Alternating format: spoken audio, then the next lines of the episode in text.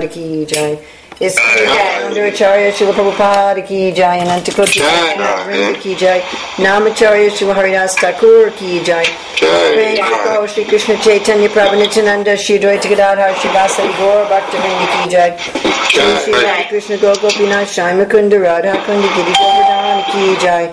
Vrindavan Dham ki jai, Mathura Dham ki jai, Navadvip Mayapur Dham ki jai, Jagannath Puri Dham ki jai, Gangamaya Jamuna Devi ki jai, Bhakti Devi ki jai, Tulsi Maharani ki jai, Samaveta Bhakta Vrinda ki jai, Gaur Hare Krishna. All glories to the assembled devotees. All glories to the assembled devotees. All glories to the assembled devotees. All glories to Sri Guru and Gauranga. All glories to Sri Prabhupada. Nama Om Krishna Padaya Krishna Prasthaya Bhutale Srimati Bhakti Vedanta Swami Niti Namane. Namaste Sarasvati Deve Gauravani Pacharni Nivasesa Sunyavani Paskatyade Satarne. Vandeham Shri Guru Shri Yuta Padakamalam Shri Gurun Vaishnavamscha Shri Rupam Sagrajatam Sahagana Raghunatam Vitam Stam Sajivam Sadvaitam Sadvadutam Parijana Sahita Krishna Chaitanya Devam Shri Radha Krishna Padam Sahagana Lalita Shri Vishakam Vitamscha Vanchakalpachubhischa Kipasnibhyavata Patitanam Pavanevyo Vaishnavevyo Namo Namaha Om Namo Bhagavate Vasudevaya Om Namah Vasudevaya. Bhagavate Vasudevaya.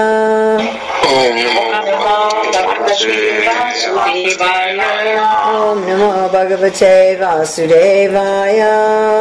Om Namo Bhagavate Vasudevaya. Om Namah Vasudevaya. So it's July thir- 13, 2022, out of Hawaii. And we're reading from Srimad Bhagavatam, Canto 5, Chapter 1, The Activities of Maharaj Priyavrata, Text 34, which is prose. Juhitaram Chor Jasvatim Namot Sanase Prayas Chad Yas Muted. Yasyam Ash Unmuted. Ashid Devayani Nama Kavya Sutta. Duhitaram, the daughter, Cha, also, Urjasvatim, Urjasvati, Nama, named, Ushanyase, unto the great sage Ushana Sukra Acharya, Prayachat, he gave, Yasyam, unto whom, Asit, there was, Devayani, Devayani, Nama, named, Kavyasuta, the daughter of Sukra Acharya. So Sukra Acharya is called Kavi, the great poet, and Krishna says among poets he is Sukra Acharya. So Prabhupada's translation, King Priyavrata then gave his daughter Urjashvati in marriage to Sukra Acharya, who begot in her a daughter named Devayani. And of course, there's a fascinating story uh, later on in the Bhagavatam of Devayani and King Yayati and Sharmista, etc. Of course, it's interesting that King Priyavrata would give his daughter in marriage to Sukra Acharya uh, for several reasons. King Priyavrata is a Kshatriya and Sukra Acharya is a Brahmana. And generally, people marry of the same Varna. And it's also interesting that he would give his daughter, he's a great Vaishnava, that he gives his daughter to the guru, to the demons. Uh, although none of that, there's no explanation, but it's simply uh, interesting. All right, so text 35. Naivam vidha purusha kara uru kamasya pumsam tarangri rajasajita sadgunanam chitram vidura vigata sakradadatita yan namadeyam jahati bandam. Srila Prabhupada's translation. My dear king, a devotee who has taken shelter of the dust of the lotus feet of the Lord can transcend the influence of the six material waves, namely hunger, thirst, lamentation, illusion, old age, and death, and he can conquer the mind and five senses. However, this is not very wonderful for a pure devotee of the Lord, because even a person beyond the jurisdiction of the four castes, in other words, an untouchable, is immediately relieved of bondage to material existence if he utters the holy name of the Lord even once. Something that's going to be brought up in the purport, but we just want to take a note here that in the Sanskrit, it says Jita Sat Gunanam. So Jita means to be victorious, Sat means six, uh, Guna means qualities. And there's two different ways of understanding this. And Srila Prabhupada puts both of them into the translation. So in the word for word, it's just very general, six kinds of material waves. And in the translation, he lists both the hunger, thirst, lamentation, illusion, old age, and death. And then he also lists mind and five senses. So, two different ways one could understand that. All right, let's go into Srila Prabhupada's purport. It's a little long. Sukadev Goswami was speaking to Maharaj Parikshit about the activities of King Priyavrata. And since the king might have had doubts about these wonderful, uncommon activities, Sukadev Goswami reassured him. My dear king, he said, don't be doubtful about the wonderful activities of Priyavrata. For a devotee of the Supreme Personality of Godhead, everything is possible because the Lord is also known as Urukrama. Urukrama is a name for Lord Vamandev, who performed the wonderful act of occupying the three worlds with three footsteps. Lord Vamandev requested three paces of land from Maharaj Bali, and when Maharaj Bali agreed to grant them, the Lord immediately covered the entire world with two footsteps, and for his third step he placed his foot upon Bali Maharaj's head. Sri Jayadev Goswami says, Chalaya Sevikramane Balimad Bhutavamana Padanakanira Janita Janapavana Keshavadrita Vamanarupa Jaya Jagadishari. All glories to Lord Keshava, who assumed the form of a dwarf. O Lord of the universe, who take away everything inauspicious for the devotees. O wonderful Vamandev, you tricked the great demon Bali Maharaj by your steps. The water that touched the nails of your lotus feet when you pierced through the covering of the universe purifies all living entities in the form of the river Ganges. Since the Supreme Lord is all powerful, he can do things that seem wonderful for a common man. Similarly, a devotee who has taken shelter at the lotus feet of the Lord can also do wonderful things unimaginable to a common man by the grace of the dust of those lotus feet. So, if we just, when Prabhupada's talking about doing things that seem wonderful, so to pierce with your nails, with your toenails, to pierce through the coverings of the universe, that's pretty amazing. I mean, to cover the universe in two steps, like one, two, and you've covered the whole universe, and then the coverings of the universe. So the first covering is of Earth, and that's 10 times the diameter of the universe itself. And then the next covering is 10 times of that, and the next covering 10 times of that. So, how are you going to, with your toenail, pierce all those coverings and have the living water of the Ganges come through? So, that's amazing. So, similarly, it's possible for Priyavrata to be making these oceans in the universe with his chariot wheel and uh, competing with the sun and, and so forth. So that's the point here. Okay, going on with the purport. Prabhupada's, we're going to read this last sentence again from the purport. Similarly, a devotee who has taken shelter at the lotus feet of the Lord, excuse me, can also do wonderful things unimaginable to a common man by the grace of the dust of those lotus feet. So Prabhupada's saying that the devotees' wonderfulness is due to their having Krishna's foot dust on them.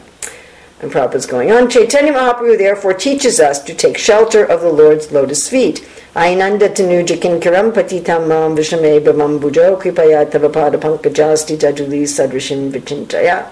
O son of Nanda Maharaj, I am your eternal servant. Yet somehow or other I have fallen into this ocean of birth and death. Please pick me up from this ocean of death and place me as one of the atoms at your lotus feet. Lord Chaitanya teaches us to come in touch with the dust of the Lord's lotus feet, for then there will undoubtedly be all success.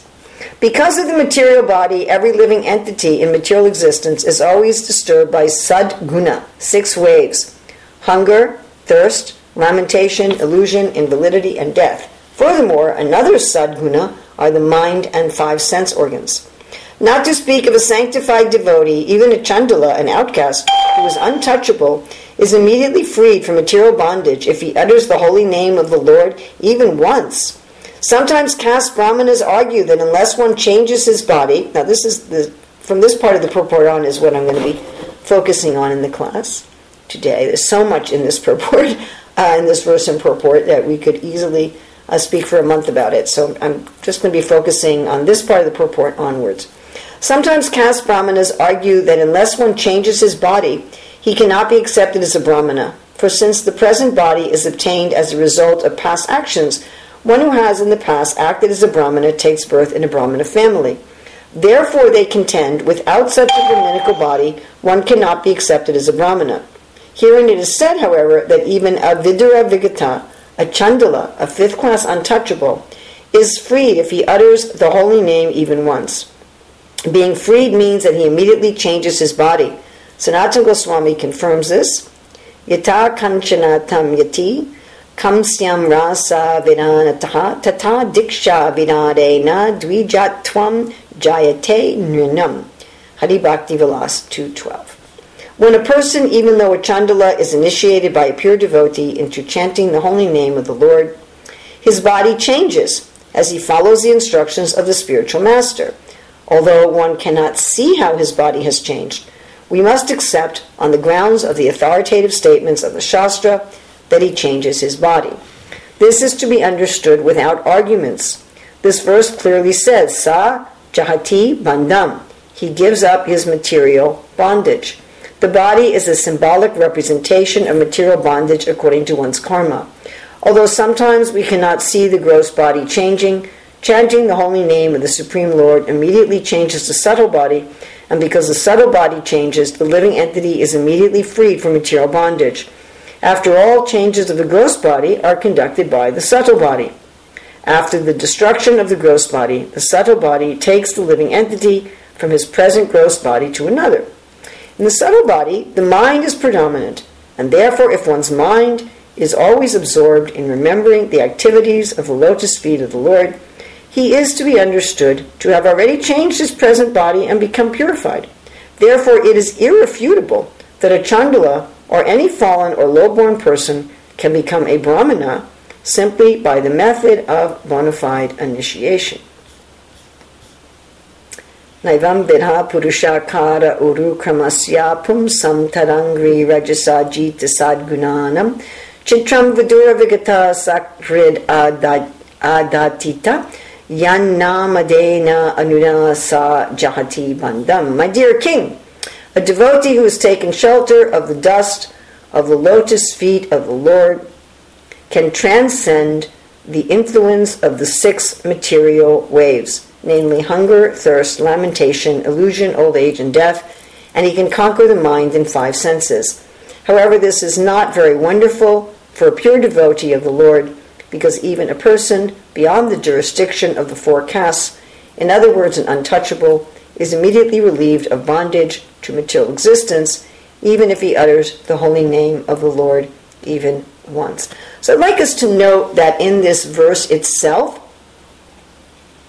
there's no mention of becoming a brahmana uh, at all. But Srila Prabhupada in the purport is making a point, and it's a point he, he and his Guru Maharaj, Srila Bhaktisiddhanta Saraswati Thakur, make repeatedly. And it's a point that's not so much uh, emphasized outside of that, but it, it started very much with Srila Bhaktisiddhanta Saraswati and uh, A.C. Bhaktivedanta Swami Prabhupada also, that somebody who's chanting the holy name of the Lord, someone who's thinking of the Lord, someone who has taken Diksha, is as good as a Brahmana, or in this sense, Prabhupada is saying, can become a Brahmana. I mean, the literal uh, Twam, uh, that Sanatana Goswami is saying in Hari Bhakti Vilas, that means they become like a, a Dvija. They, be, they get Dvija-ness. and Prabhupada's making the point in this purport that we may, he says it twice, that we may not be able to see how the body changes. So a person takes Diksha, and it's it, not just the ceremony of Diksha, but takes Diksha and is chanting and is thinking of the Lord, their body changes, although we don't perceive it. So before somebody takes up Krishna consciousness, and then after they take Diksha and they're thinking of the Lord and they're chanting the holy name of the Lord, we don't see that their hair changes color, their eye changes color, uh, their skin color changes. we don't we don't see some uh, external change in the gross body as perceivable to us. But yet Prabhupada's saying that well the gross body changes. Why? Because the subtle body has changed. Because the subtle body is absorbed in thoughts of Krishna, and because it's the subtle body that changes the gross body, therefore the gross body has changed. Although uh, visually it hasn't changed. And of course, the examples uh, given many times, not here in this purport, of the hot iron rod in the fire. Of course, even then, visually there's some difference. The iron rod actually appears red hot. So we're going to look at uh, something very controversial and very, very poorly understood in, in regard to this last portion of the purport. And something that being very controversial and very poorly understood has as far as I'm able to tell from my research and the research of the other scholars on the Shastric Advisory Council has been one of the main reasons why there is so much confusion about what does it mean to institute varnashram among the devotees or among people in general. And that is this apparent conflation between Brahmana and Vaishnava. And as I said, particularly uh, this is done by Srila Bhakti Siddhanta Saraswati and A.C. Bhaktivedanta Swami Prabhupada, that they're using the word Brahmana uh, practically synonymous with the word Vaishnava in many places, as is being done in today's purport. That you go from being a Chandala, you go from being outside of the Varnas, you're not even a Shudra, and you take Diksha and you become a Brahmana. And the, the difficulty is that the word Brahmana can be understood in three or perhaps four different ways. And th- this sort of, of difficulty with the meaning of a word is, is very common in all languages because there's many times when a word has one word has a variety of meanings and the meaning this particular meaning has to be understood according to the context. There are even words that have opposite meanings like the word moot m-o-o-t in english can mean both relevant and irrelevant and it really just depends on the context that you have it in, what meaning that it has. So we, we have words like this that actually have, uh, the word is the antonym of itself. What to speak if there's more subtle changes in, in meaning in the word. So first we're going to look at uh, what do we mean by the Brahmana Varna. So the Brahmana Varna can sometimes be understood uh, just by birth. You've taken birth in a Brahmana family, therefore you are a Brahmana. And this concept of having, you know, a designation by birth, of various types of designations by birth, of course, is prominent all over the world. You know, you take birth in Japan, well, then you're a Jap- you're Japanese. you know, and you're Japanese by citizenship, and then you're also Japanese if your parents are have an ethnicity that is associated with Japan. So there's a particular ethnicity, a particular genetic makeup, a particular uh, appearance of the body that is associated with those who are born in Japan. And even those who are born outside Japan to Japanese ancestry uh, are called, you know, Japanese because of their ancestry. And such is true not even when it comes to uh, nationality. Sometimes this is true according to religion you know, you're born into a Christian family, so you identify as Christian, uh, or a particular type of Christian. You know, my uh, sister-in-law, who came from a Lutheran family, she ended up getting pregnant out of marriage with a Catholic boy. And neither of them were particularly religious. I mean, she wasn't really a practicing Lutheran, he wasn't really a practicing Catholic.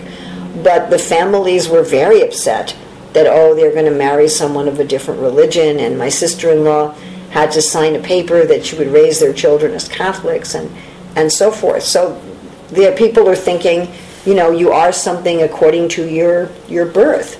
Or like I was raised in Judaism, and Judaism is very much a birth uh, designated religion. I mean, you can decide to become Jewish and go through a, a very difficult process, but generally, you're understood to be Jewish if your mother is Jewish, and she's Jewish if her mother is Jewish, and, and so forth.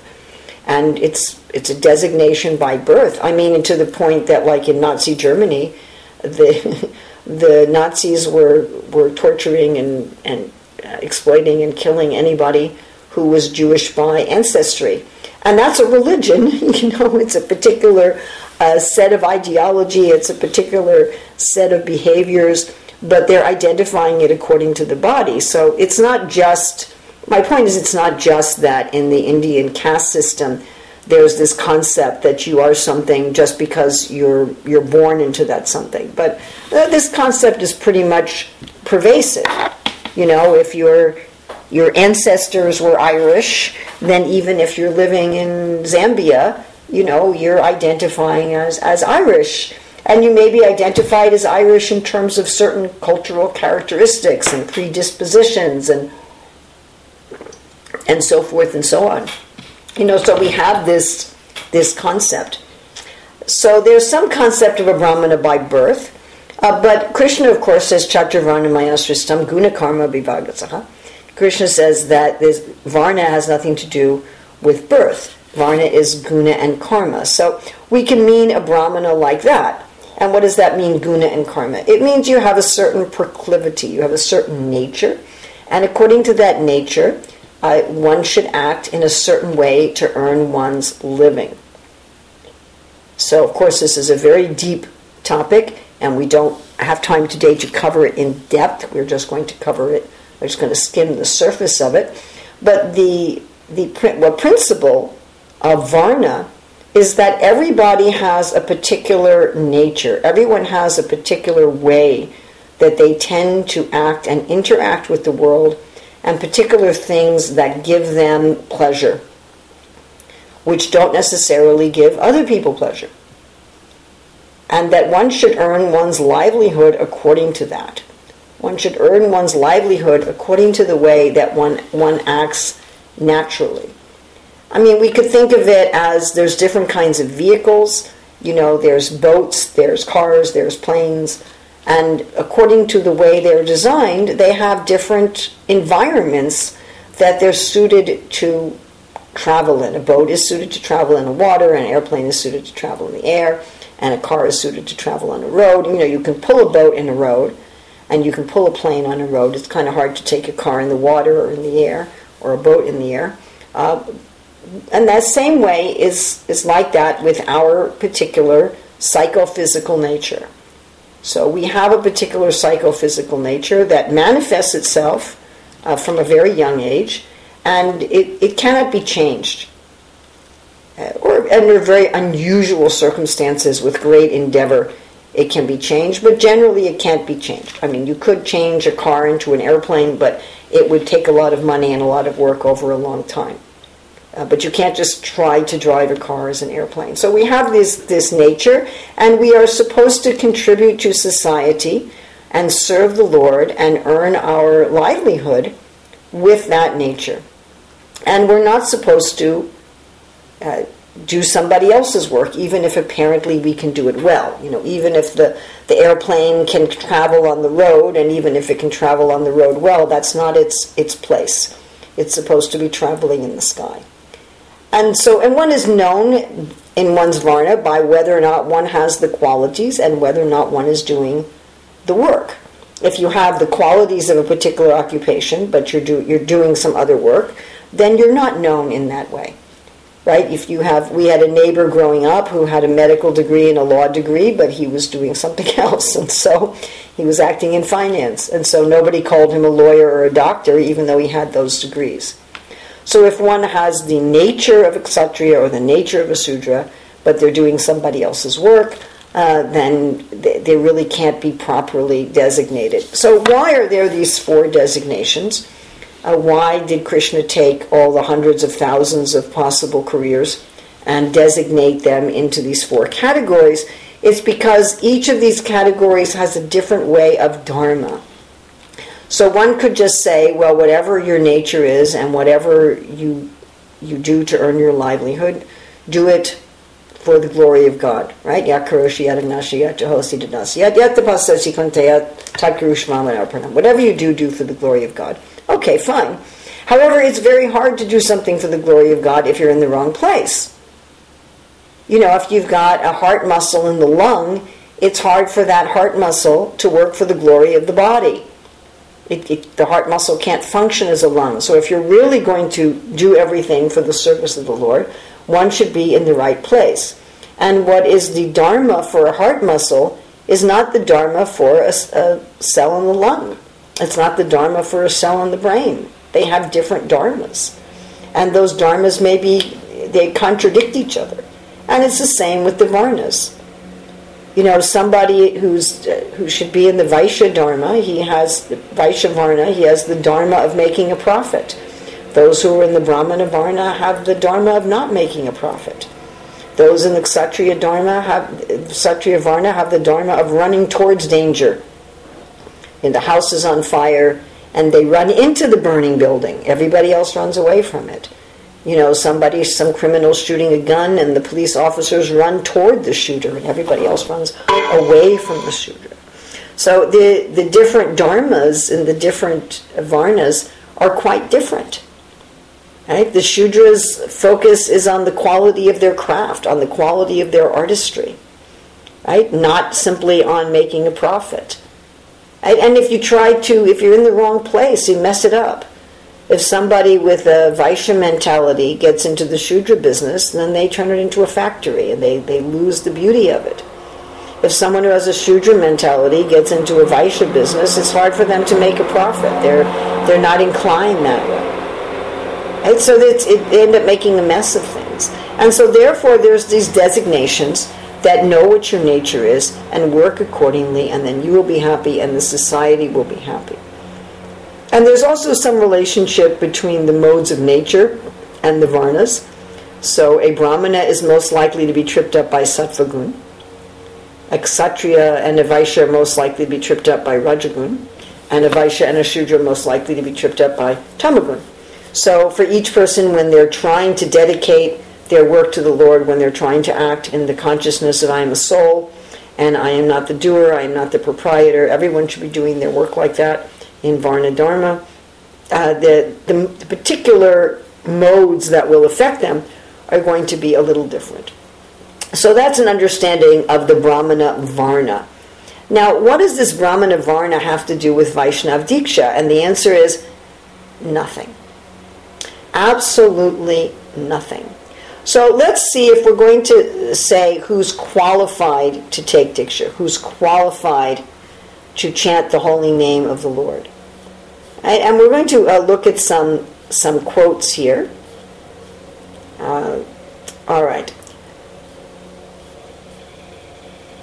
And let me just find this. Okay, room conversation from June 5th, 1974 in Geneva. Prabhupada said, Yes, but we do not keep him Shudra. A devotee is no longer Shudra. We are creating Brahmanas.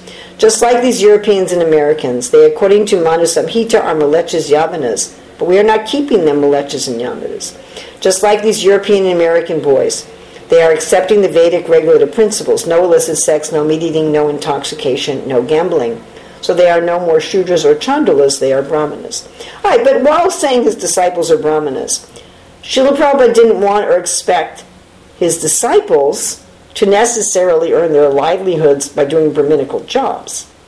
So if we're trying to understand the relationship between being a Vaishnava and having a Varna, one can raise the question, can we call a Vaishnava Shudra if their work, if their livelihood is in the category of Shudra work, or maybe if they're a paid employee, even in a non-Shudra career, maybe they're a university professor or a judge or a business owner, but they're getting a salary.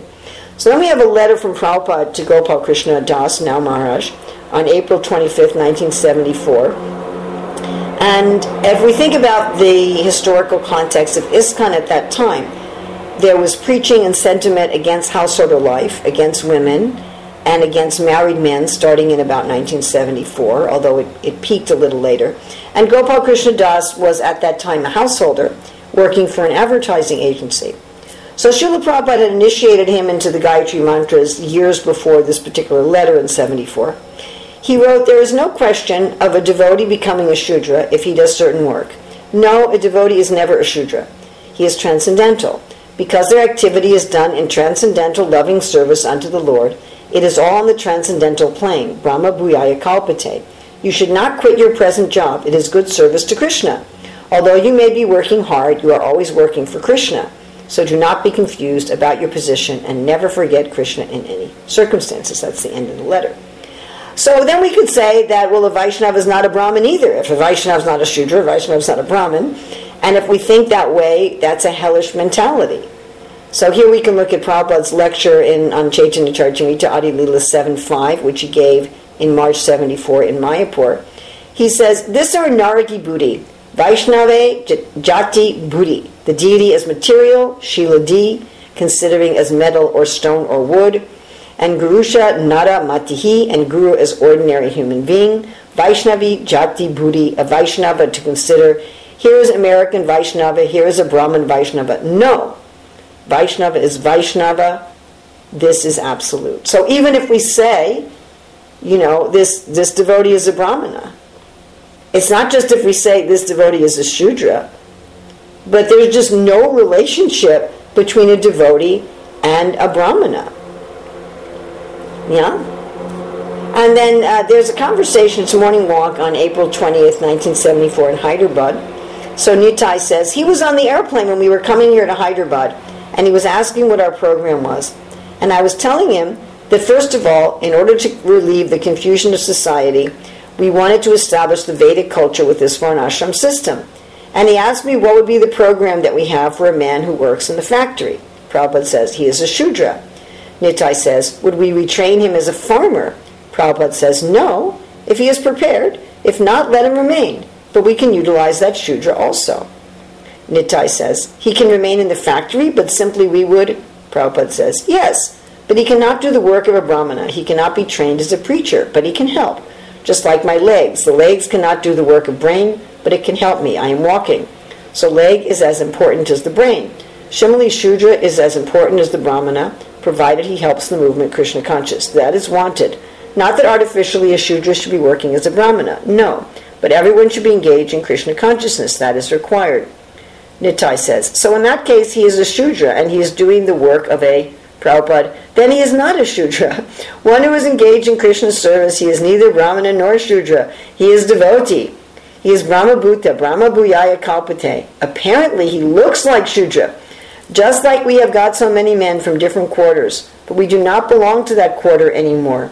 Vaishnavi Jati Buddhi. Therefore, anyone who takes, oh, here is an American Vaishnava, here's an Indian Vaishnava, that is Naraki. He is a Vaishnava. That understanding required. Mahamsa says, just like that devotee who is making garlands for Krishna. Prabhupada says, yes. Mahamsa says he is a devotee. He is not a Shudra making garlands. Prabhupada, no. He is not an ordinary gardener. Panchadravida says, or that devotee who is making leaf bowls for worshipping the Ganges. Prabhupada says, any engagement, any engagement for Krishna, he is Vaishnava.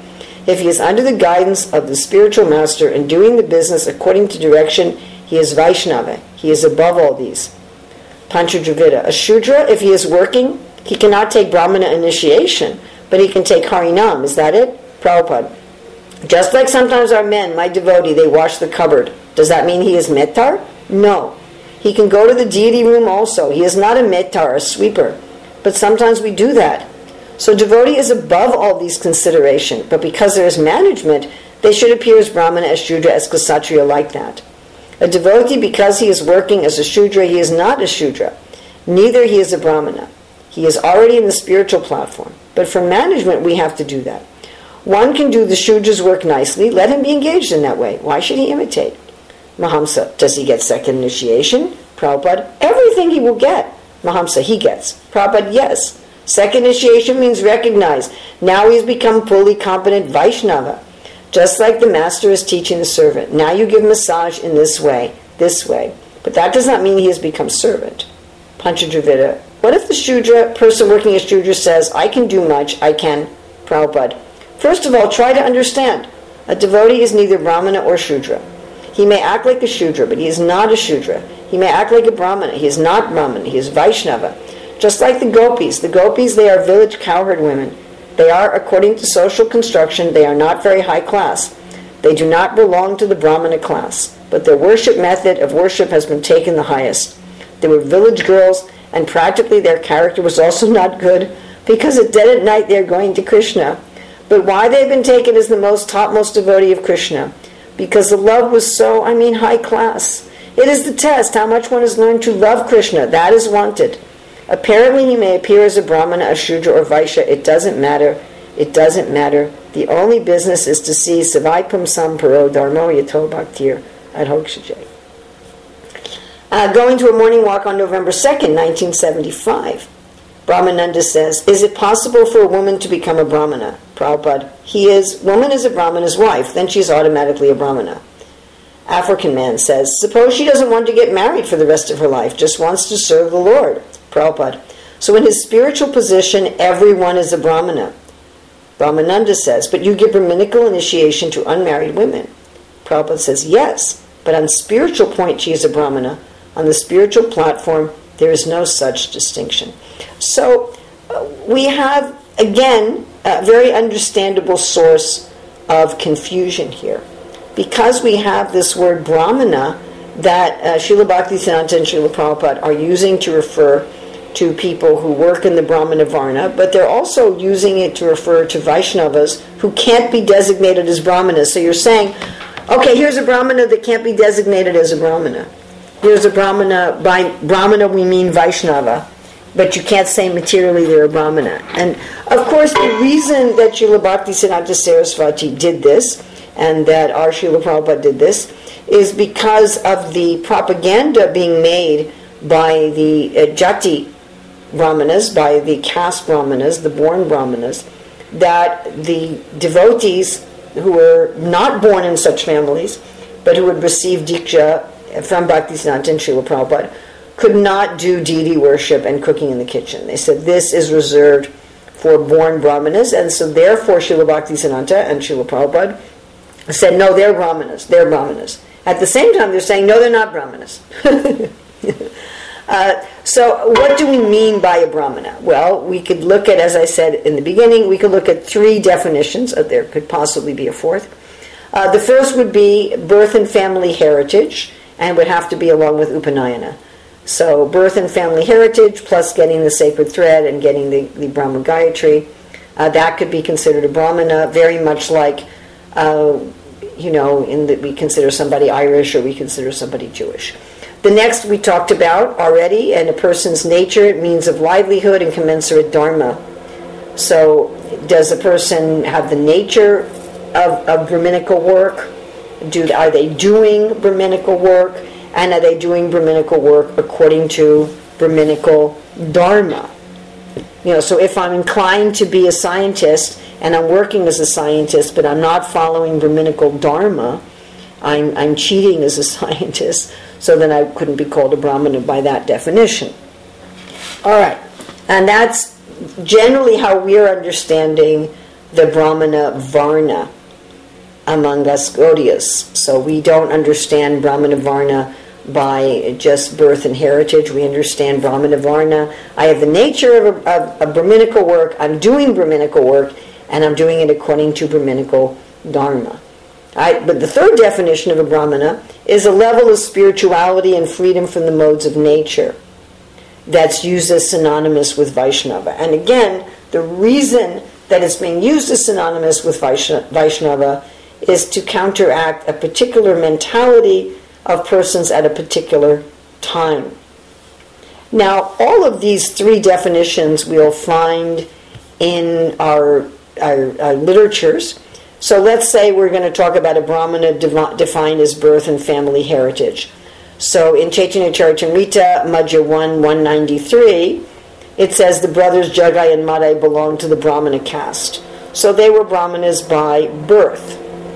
And it's interesting in Bhagavatam 1086.53, it says Brahmano jan, Janmana by his very birth, a Brahmana is the best of all living beings. So sometimes uh, we have one instance from the Chaitanya Charitamrita, one instance from the Bhagavatam, of where a person could be called a Brahmana by birth.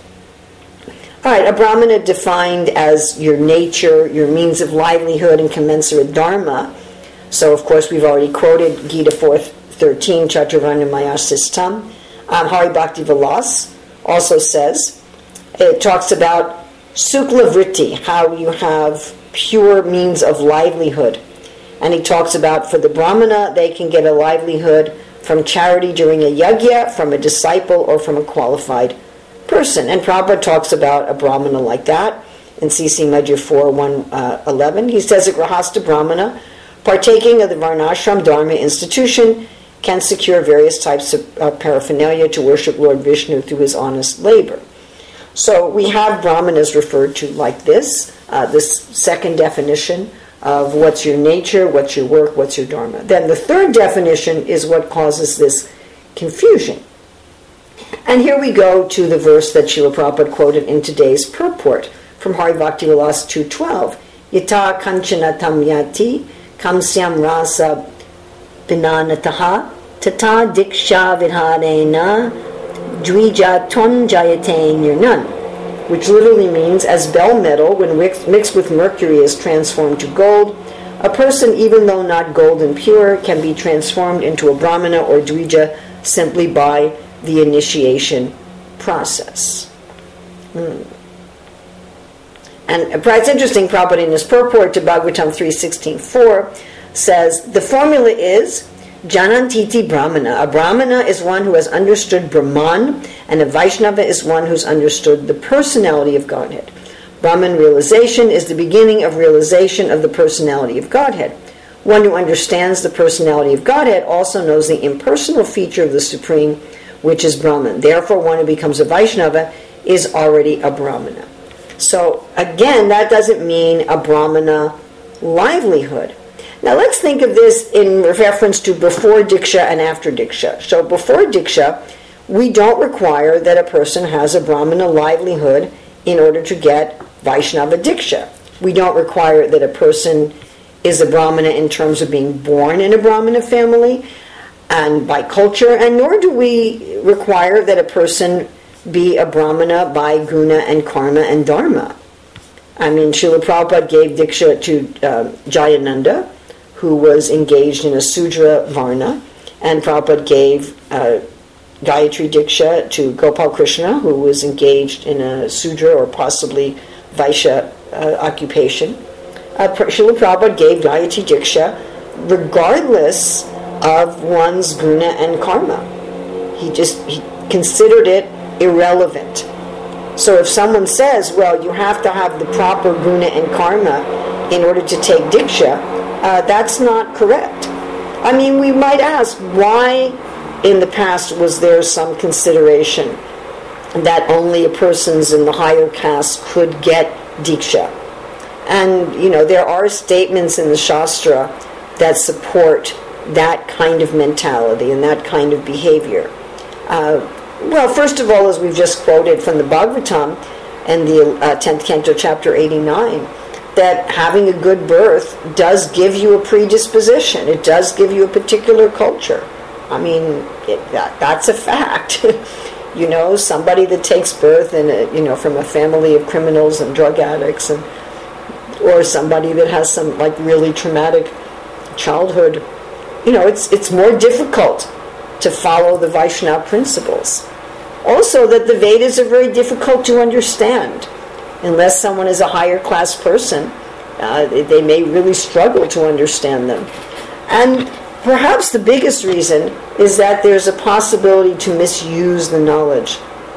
So, Diksha into the Vaishnav mantras gives one understanding beyond that of people in the modes of nature. Bhaktivedanta Maharaj likes to talk about this, how we really get a psychological sharpness by chanting Hare Krishna, chanting our, our Gayatri mantras, in taking prasadam, engaging in the process of Krishna consciousness. I mean, we're really able to understand other people's mentality and motives quite well, much more so than ordinary people. And we have the story of, of Ekalavya, who was an unqualified person who tried to kind of steal Diksha from Dronacharya, and Dronacharya then uh, asked him for a dakshina of his thumb so that he couldn't use this knowledge he had stolen. So unqualified people shouldn't have access to higher knowledge. I mean, this is uh, they can cause trouble with it. We can think Asvatthama, who had the knowledge of the Brahmastra, And therefore, uh, Vaishnav Diksha was generally given, and, and the various forms of Diksha were generally given to higher class people so that they would use it properly. Right? And then, of course, there's cleanliness. So, ritual cleanliness is something that's difficult for people in certain occupations to have. You know, if you're a plumber, how are you going to be ritually clean? If you're a, a, a mother of a very, of very young children, how are you going to be ritually clean? And so, you know, there there's some reasons why there are parts of the Shastra and parts of tradition that say, hey, you know, a person has got to be of a higher class before they can get initiated. But if we want to look at that initiation is not just something material, it's not mundane, it's something on a transcendental level. And therefore, the qualifications for taking Diksha have nothing to do with one's body, one's nature, one's occupation. I mean, I, obviously, if you're a mafia boss and your occupation is selling heroin and running a prostitution ring, that's another thing. But other than directly contributing to to the four uh, principles of Kali Yuga, it doesn't. These things are irrelevant. What's relevant to taking diksha is having devotion, having faith. Rupa Goswami in discussing the qualifications for taking up Vaidhi Sadhana Bhakti, says the qualifications are your degree of faith in the Shastra. How much you're, how much you're honest, how much you're dedicated, how much you're following the regulated principles as given by Srila Rupa Goswami. Uh, it's also said how sincerely eager you are to chant the mantra. That if you're really eager to chant the Hare Krishna mantra, if you're really eager to chant the Gayatri mantras, that's a qualification. Uh, if you've uh, studied under a spiritual master. Prabhupada was also saying, quoting from Shastra, that just like he did in today's verse, that if you just once chant the holy name, that qualifies you to take Vaishnav Diksha. Vaishnav Diksha specifically is with the Sampradaya mantras.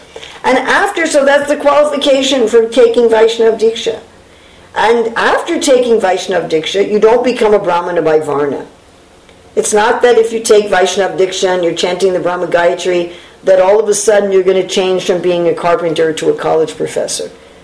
Uh, that, that's not a fact. Now, Vaishnav, as, as we were hearing from Prabhupada, uh, is not a Brahmana or a Shudra. But externally, the work you do is going to be according to your particular nature. You know, if you use a boat in Krishna's service, it's still going to act like a boat.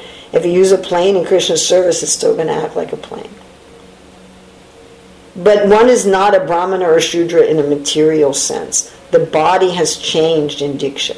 So the qualifications for Diksha are an eagerness for bhakti, faith in bhakti, dedication to bhakti. And the result of Vaishnav Diksha is that one becomes a Vaishnava which for the sake of arguing with caste conscious brahmanas we can say oh they become a brahmana. But that's not what we mean. We don't mean they become a brahmana by birth. We don't mean they become a brahmana by occupation. After taking diksha you can still be a plumber. After taking diksha you can still be a police officer. Right i mean the understanding what a brahmin means in terms of birth and family heritage and the Brahmana defined as a person who engages his nature as a means of livelihood by partaking in Varnashram Dharma. Both of those are related to traditional Varna definitions, but the Brahmana defined in terms of levels and spirit of spirituality, that's a superior, pure spiritual nature. Because of being situated in transcendence, such a Brahmana who's in bhakti has developed the superior qualities of Vaishnava you know, our, our Diksha gurus in, in ISKCON and in Gaudiya Sampradaya, they're not some kind of traditional Kula gurus who are initiating people into an occupational designation or a social designation. Even a social designation used in devotional service. Uh, our Vaishnava gurus are Vaishnavas who are initiating people into a transcendent, supra mundane reality. So it's very important to understand this because otherwise, I mean, I just had a, a, a leader in ISKCON write me with the same question that was asked of Srila Prabhupada in one of the conversations we quoted. Well, if we were going to have a Varnashram community, that would mean that everybody would just get Harinam initiation and only those acting as preachers and, and pujaris would get Gayatri initiation. And I said, no, that's it, there is not a conflation between a brahmana in terms of birth or a brahmana in terms of varna and Vaishnav Diksha. Vaishnav Diksha makes you a Vaishnava. So this is, uh, it's complex. Uh, we really haven't gone uh, deeply, deeply, deeply into the topic. Uh, we do have a little bit of time for questions and discussions. Okay, just a moment, Mataji.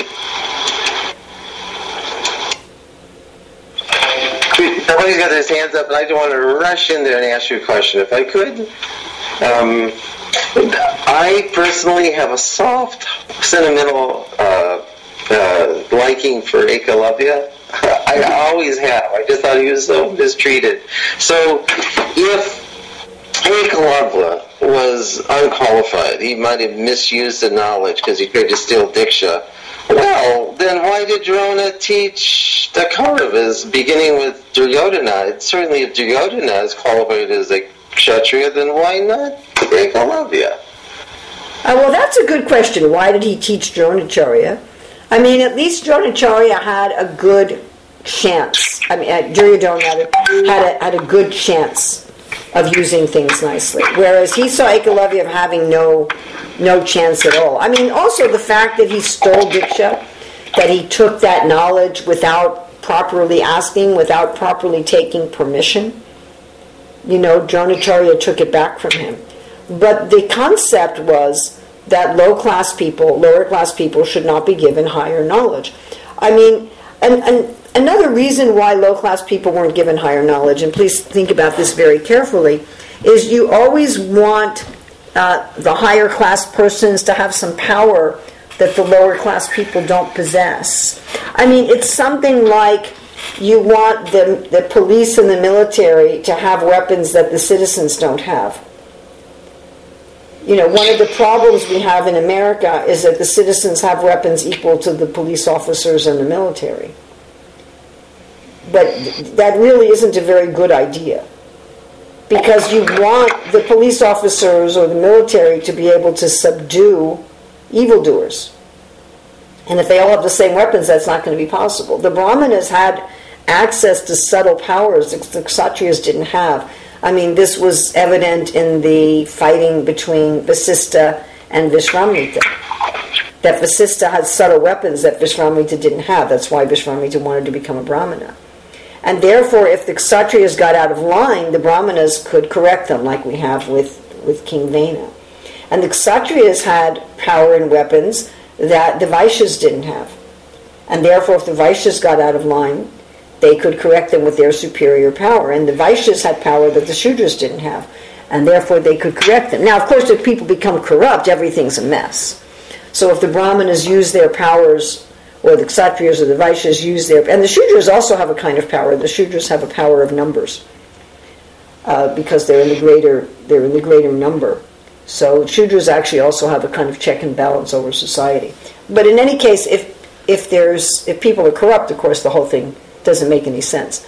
But the idea is that if people who are of a higher level have higher power, then they can keep the peace and stability in society. And if those higher powers are given to those of a of a lower mentality, you really have a problem. It's like, uh, you know, Hiranyakashipu getting these powers. And therefore, Lord Brahma was told, you know, you really shouldn't be giving out these, these powers to demons. They don't, they don't deal with him nicely. They just cause a problem. But the, thing is, okay, those are all very good examples, but still, uh, if uh, Karna proved himself, even though he was superficially not a kshatriya, but he proved himself, he had all the qualities of a kshatriya. Did not Ekalavya have the qualities of a kshatriya? Obviously not, according to Dronacharya's estimation. So Dronacharya's estimation was no, he did not. And therefore, if he was given the powers of a kshatriya, he was going to misuse them. You have to remember that it's not just a, a proclivity to do something, it's, it's a proclivity also toward the Dharma. Each of the Varnas has their own Dharma, and which is glorious in, in its place, but is, is a real problem out of its place. I mean, even the Dharma of a Brahmana, which is forgiveness, You don't want a Brahmana running a country. It's going to be a mess. The brahmana is going to be forgiving all these criminals. And it's, it's, it's really going to be a mess. The Brahmin is also going to take far too long to make decisions. The Kshatriya has to make decisions quickly. The Brahmana wants to do a year's worth of research. So it's, you know, it, it, it goes in both directions. You don't want a Brahmana running a business, they, they won't make any profit. Even a Kshatriya running a business isn't going to make a profit. The, the, the Kshatriyas distribute wealth. So, uh, you know, to take something and put it in the wrong place, it doesn't, it doesn't work properly. And Dronacharya himself, being a highly astute person, he could see this person doesn't have the right dharma. He'll use, instead of using weaponry and political skills to protect and to serve and take care of people, he's going to use them to exploit people. Now it's interesting with Duryodhana, in one sense, Duryodhana, when he was effectively ruling, while you know his father wasn't really ruling and the Pandavas were out in exile, uh, Prabhupada explains he was very charitable and he did take good care of the citizens. The real problem with Duryodhana is that he was opposed to Krishna, that he was opposed to God. But, you know, on a material level, he did take good care of the, the citizens. It's just that he was leading them away from the highest dharma, and therefore Krishna didn't want him in, in charge.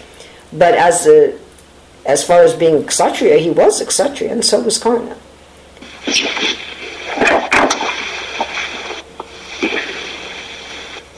Another question. Yes. I, if, um, I, I think sometimes about how there's a predominant of the mode of goodness. Sometimes they say that good uh, that uh, Brahman is predominated by goodness. And then I was thinking of the initiation process because it mentioned, you know, the education, the subtle body.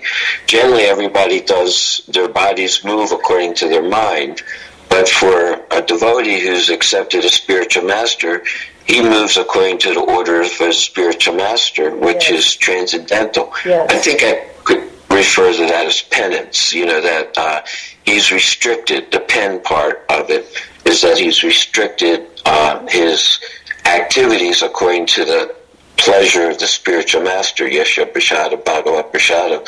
So uh, it, it seems like uh, that was what the, the bell metal example, that the alchemy uh, process of turning.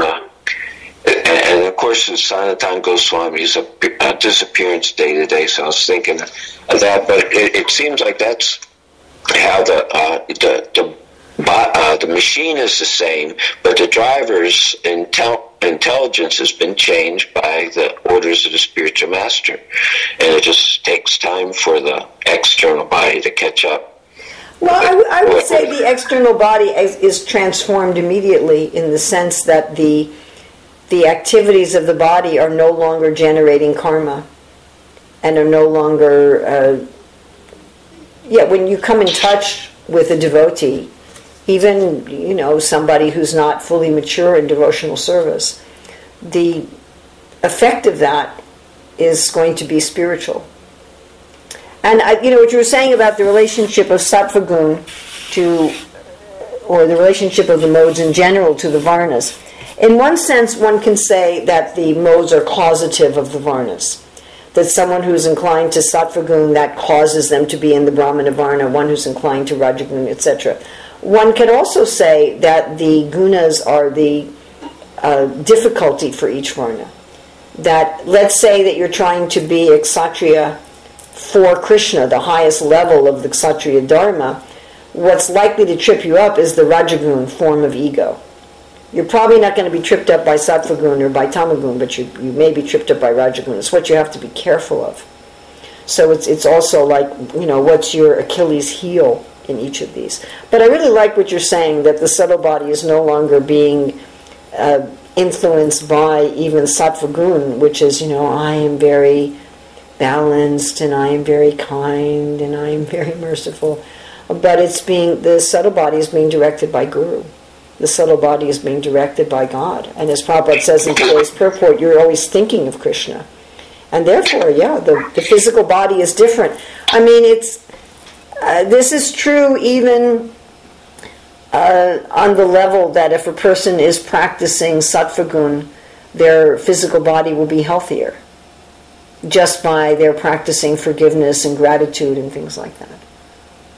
You know, it affects the I, I kind of, of the body. grouped it with when Prabhupada would use that statement a lot, we're not the body, that, um, well, generally, if before initiation, that's all that your your subtle body and your gross body were kind of connected for uh, made an alliance for sense gratification, and to the senses agitated the mind. The mind got the intelligence. The body moves.